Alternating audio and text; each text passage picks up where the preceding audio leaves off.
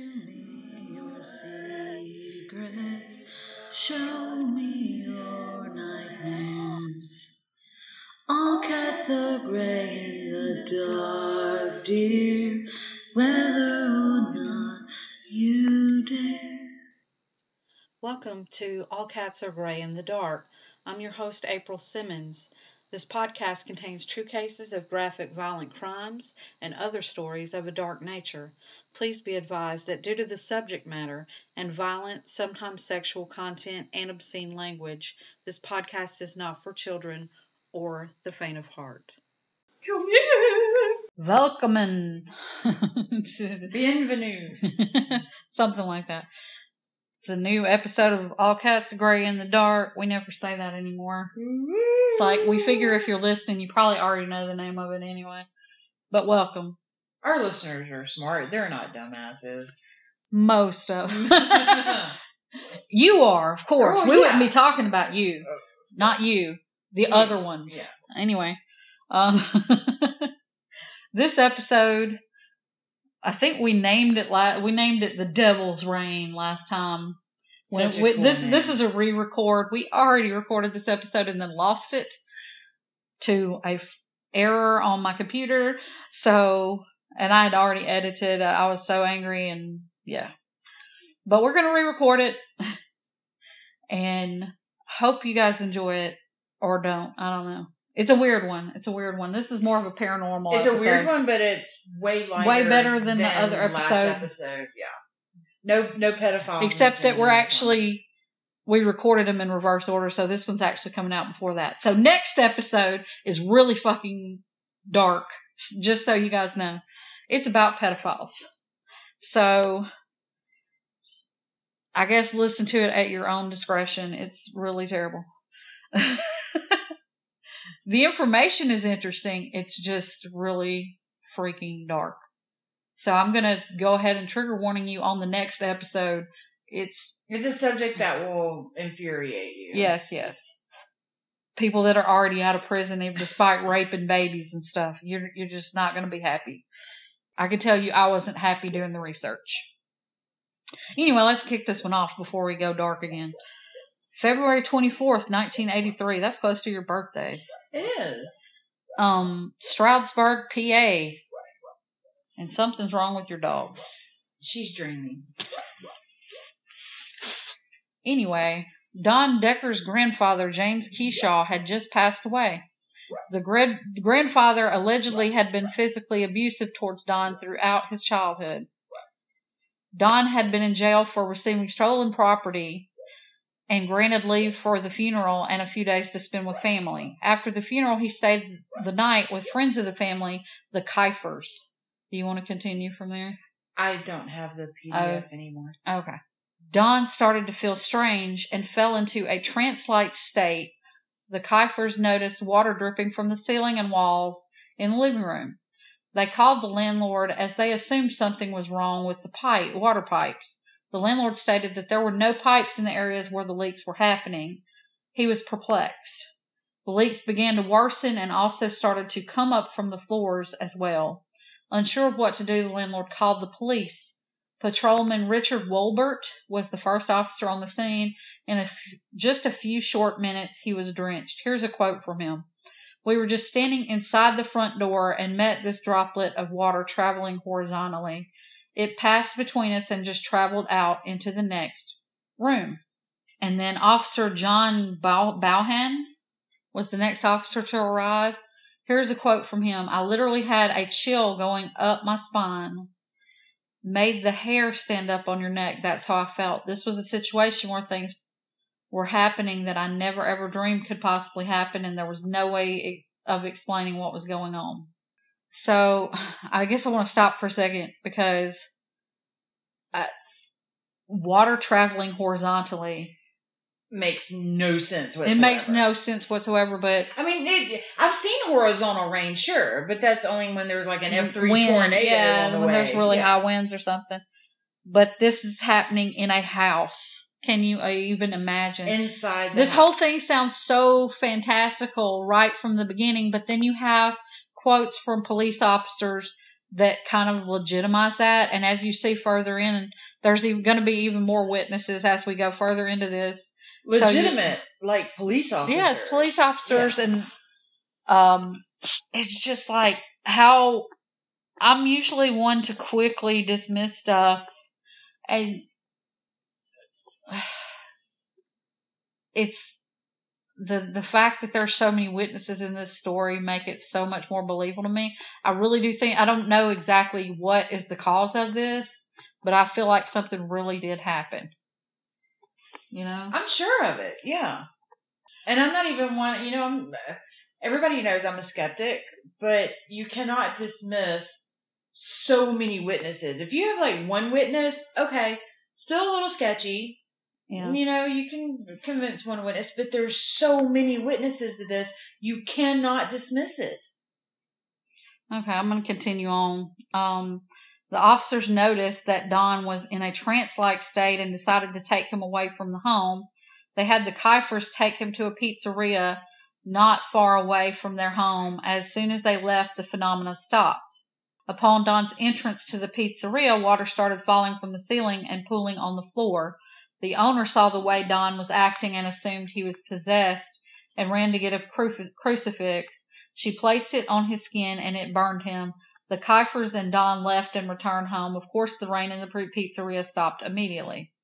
So it follows him. It's Mhm. not a residual haunting. It's not a histrionic Haunting. I think I think he's somehow causing it with his mind, the distress due to his grandfather's death or something like that. I really don't think he's possessed per se, but I really I think he might have been convinced that he was possessed though, and I think that can actually psychotic break. psychotic break to where it really did physically cause him pain when a crucifix was touched to him. Absolutely. Um, yeah. I do believe that that is possible because I mean, I myself have mental issues and I worry myself sick sometimes. So I truly believe that that kind of thing can happen. So I think somehow this was, in my opinion, this was caused by him and him alone. I don't think it was the grandfather. I don't think it was a demon, may most likely, and I just think it was him. It was caused by his distress in that moment, I agree. and and I don't think uh, really any other explanation doesn't cut it for me. You know. Um, let's take a quick break because this is going to be a real short episode anyway. So we don't have much left to to talk about, but we'll finish up the story right after these messages. Go check out the Great Unsolved podcast, available today on Apple Podcasts, Spotify, Anchor.fm, and more. That's The Great Unsolved, a podcast that covers unsolved murder and missing person cases because they believe reintroducing cases to the public is the way to get new leads. And currently, for the month of October, they're doing a 31 Days of Crime, where they release a new mini episode for a different unsolved case every day. Check out the hashtag 31 Days of Crime. Otherwise, their regular schedule is Tuesdays and Thursdays at 12 p.m. Central Time to catch the live show. Archives available at your convenience, and you can also follow on Twitter for updates at Great Unsolved. They post daily, including crimes of history, updates on cases, and much more. Make sure you subscribe to be notified of future releases. That's the Great Unsolved Podcast on Apple Podcasts, Spotify, Pocket Casts, Anchor, and many more podcast platforms. And make sure you follow on Twitter at Great Unsolved. The Great Unsolved Podcast. Go listen, download, and subscribe today.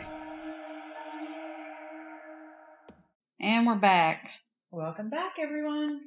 Immediately upon his return, the rain started in the home again. Here come the rain. also, pots and pans were rattling in the kitchen, so more activity was happening this time around. The landlord and his wife confronted Don as they felt he was somehow responsible, whether it be a practical joke or not. They were concerned with damage to their property, and rightly so. I mean, yeah. I'd be upset too. Don started to levitate and then was slammed against the wall by an unseen force. And this had witnesses. Hmm The officers returned to the home shortly after with their police chief. The chief declared, I guess from being in there five seconds, that plumbing was the issue and no further investigation was necessary. Goddamn water done made him levitate and throw against the wall. fucking plum, fucking plumbing. anyway, I mean, like for real, this guy's Okay, now I have to say that's a, that's a dumbass chief. Okay, Chief, nor- normally, normally I would s- probably be on his side, but the fact that these other officers saw all this shit, and this guy just comes in for a short amount of time, and it's just like, nope. Plumbing is not going to make you levitate and go up against a wall. Despite the fact that the chief said no further investigation, Of course. the three officers, three of the officers stopped by the next day to follow up on the situation. Because they wanted to see that shit again. They're like, what the fuck happened? Cletus, Cletus, you gotta come see this shit. Yeah, for real. Get in the car. The activity in the home had seemingly settled down. One of them had a, held a go, golden cross to Don's skin, and he claimed it was burning him. He claimed it was burning them. This does not say that they witnessed it Yeah, burning but him. I mean, you know, it, it it wasn't legitimately burning his skin. Like Yeah. it didn't leave a mark. they also observed him levitate once again, and he was thrown once again against an interior wall. See, you know, that's some shit right there. Yeah.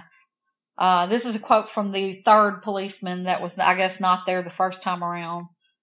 All of a sudden, he lifted up off the ground and he flew across the room with the force as though a bus had hit him. There were three claw marks on the side of his neck which drew blood. I have no answer for it whatsoever, and I just draw a blank even today. From Lieutenant, Lieutenant John Rundle. So the cops just like, I still don't know what I happened. seen it. I've seen it, but I don't know what happened. And that, that'd probably be me. I'd be like, I can't explain it, but I saw some shit. Mm-hmm. Okay. I saw some shit. And the landlord called preachers in the area because he sensed the issue was spiritual and that Don was not causing the issues purposefully. Well, duh, it slammed him into the wall. Do you, who, who's going to like do that to themselves? I don't understand that Maybe a self harmer, but I, I mean, in the beginning when the rain started happening and Yeah. shit, yeah, I could see them being like, "You're Sure. doing this. yeah, Somehow you're doing this." it's a trick. But then the whole slamming up against the wall, the claw marks, all that shit, like that, just it's too much. there's some entity shit there. Um, one preacher came to pray with Don, and it caused him to have sporadic convulsions. However, as The they preacher or Don? Don. However, as they continued to pray, a peace came over Don. The landlord stated that it never rained in the home again. When mm-hmm. Don returned to jail, he decided to try taking control of his so called powers to make it rain in his cell. When he thought about it, it started raining immediately. The prison guard was not amused with the water flooding the cell, but stated that if he really had these powers, he should make it rain in the warden's office. So he kind of said this as a joke, Yeah. but then it actually rained in the warden's office right then. The warden called in a reverend to see John to see Don. Reverend Blackburn accused Don of faking everything. Don grew upset and the cell filled with a strong odor. Then the cell filled with rain again. Witnesses described the smell as death times five. The Reverend Did, now, did the preacher see that? yeah, Okay. yeah. The Reverend, now a believer, called it the Devil's Rain, and that's where we said we were going to start a band with that Rain, name, the. Devil's Rain. That would get make a great metal band. It really would. If it doesn't, it probably already exists because every damn thing's taken nowadays. He began praying and remained with him for hours until the rain stopped and Don began crying. The phenomenon has never happened again. Don believes somehow it was his grandfather abusing him yet again. Like I said, I think that's bullshit. I don't think so. Yeah. I don't believe you. Don made the news in October 2012 when he set fire to a restaurant in Pennsylvania and was charged with arson. So he was back in the news for that, but apparently none of the um, rain or any of that stuff happened again after that reverend prayed with him or whatever. Which kind of sucks because after he set the restaurant on fire, you could have just put it out when it raining. Yeah, I know, right? Um, did the rain accidentally turn to fire now? I don't know. He just sitting there I- eating it some fucking I waffles and suddenly he into flames. I couldn't find details on it because I really would have liked to know did he do this on on purpose, or did Yeah. he do it with his mind and I got just caught? it was like an accident. and motherfucker sitting there eating some waffles. and gets pissed off. Gets Shit mad. starts catching on fire Yeah, everywhere. Fire starter, man. Yeah. I don't know. But I couldn't find more details about it, so it would be interesting to to Yeah. find more I out want about to meet that. this dude. Yeah, I, I believe he him. is still alive. I want to interview him. That would be cool. Make it rain. I but do you have any final thoughts on on Don Decker? That's some crazy shit. That is some crazy shit. Most paranormal stuff we're like iffy. We're kind of like, oh, it could be true, Yeah. but it's probably not. But at this That's this case, so many witnesses, though. this one has so many witnesses that It's I'm kind of like something Yeah. fucking happened. I can't tell you what, but I know something fucking happened. Okay. Yeah. Um, also, guys, please rate and review us or suggest us suggest us to your friends. Help us out, and you can don- donate to us so we can afford to buy new equipment or coffee or fried chicken or whatever. and our links and contacts are in the show notes. Shout out to um, TNT, TNT uh, True Crime podcast and Great Unsolved. It's TNT Crimes and Consequences. Sorry, I left out the last part and The Great Unsolved. They're both good true crime podcasts that y'all should check out that we're friends with. Um, also write us. Our emails in the show notes. We want to hear your stories, questions, feedback, etc., etc. We would love to hear from y'all. We know that we have listeners all over the world now, so we want to hear from y'all. Please get in touch. Be our pen pal. Yeah, we, we would love to hear from you. Please write us. And then they're going to be turned off by me making like a weird fake accent, probably. anyway, we'll see you next time. And remember, uh, to, Talk hard. yeah, talk hard and also be aware that next episode may not be for you if you don't, if you can't handle the pet, the pedophile stuff. All right. Talk hard. Bye, Bonnie.